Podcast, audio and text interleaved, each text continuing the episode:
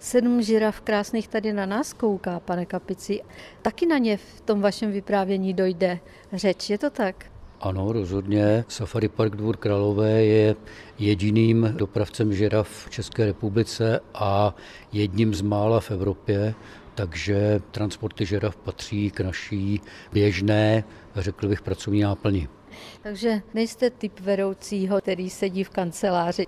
Rozhodně ne a tím bych nikdy být nechtěl. nechtěl. Jsem rád, že takzvané papírování obstarává kolegyně Katka.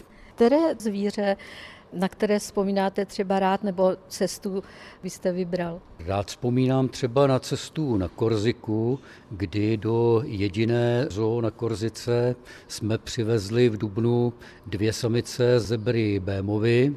Je to vůbec první transport v historii Safari Parku Dvůr Králové na tento ostrov a jsme rádi, že naše zvířata se stala základem místního stáda. Jsou tam jediná zatím. Máte zpětnou zprávu o tom, jak se zvířeti, které jste dovezl, daří v těch nových podmínkách? Ne u všech zvířat, takže se omezujeme na nejdůležitější, největší zvířata typu právě žiraf například a potom v případě, že byl během transportu nějaký problém, zoologové radí kolegům, co by mohli dělat, aby se situace zlepšila. Dobře, tak když tady několikrát padlo slovo žirafa, takže bychom povyprávěli, jak to bylo s žirafami? Nejzajímavější žirafí transport letošního roku byl z holandského safari parku Bexe Bergen do Zoo Ostrava. Dvě žirafy najednou.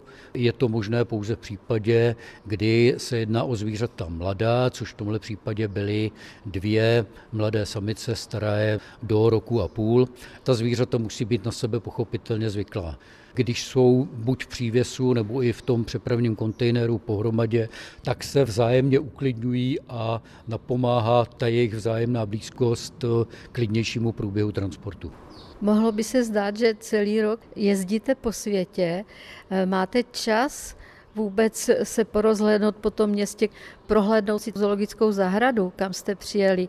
Mnoho desítek zoologických zahrad jsem v úvozovkách navštívil tím způsobem, že jsme vyjeli nějakým zadním vchodem ke karanténě.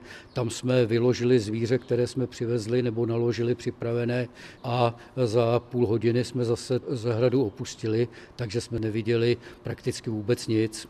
Pokud člověk má auto plné zvířat, tak prostě nepřipadá v úvahu, že by ho někde na pár hodin odstavil a šel se podívat po městě nebo vykoupat do moře nebo něco podobného. To opravdu takové radovanky si bohužel neužíváme.